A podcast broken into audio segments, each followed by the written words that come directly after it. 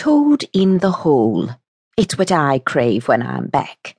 My grandmother Geneva said before releasing a plume from an Indonesian Kretek cigarette into the already smoky room. It was early June outside Langdon Park in East London, and rain ricocheted off the pub windows. Seated on the wooden bench next to me, Travis fidgeted. Beard stubble had erupted on his chin, shadowing his handsome face. Leaning into my ear, his breath whispered, is your grandmother always so graphic? Warm ale washed the back of my throat, and I had to concentrate to swallow. It would have been easier to come up with a smartass comeback if I'd been 100% sure what Gigi was talking about. Toad in the hole? The truth was, I'd only found out that I had a living grandmother a year before.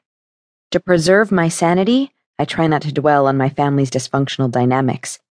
And for the most part, I trap that stuff in a corner of my brain that unfortunately keeps outgrowing its allocated space.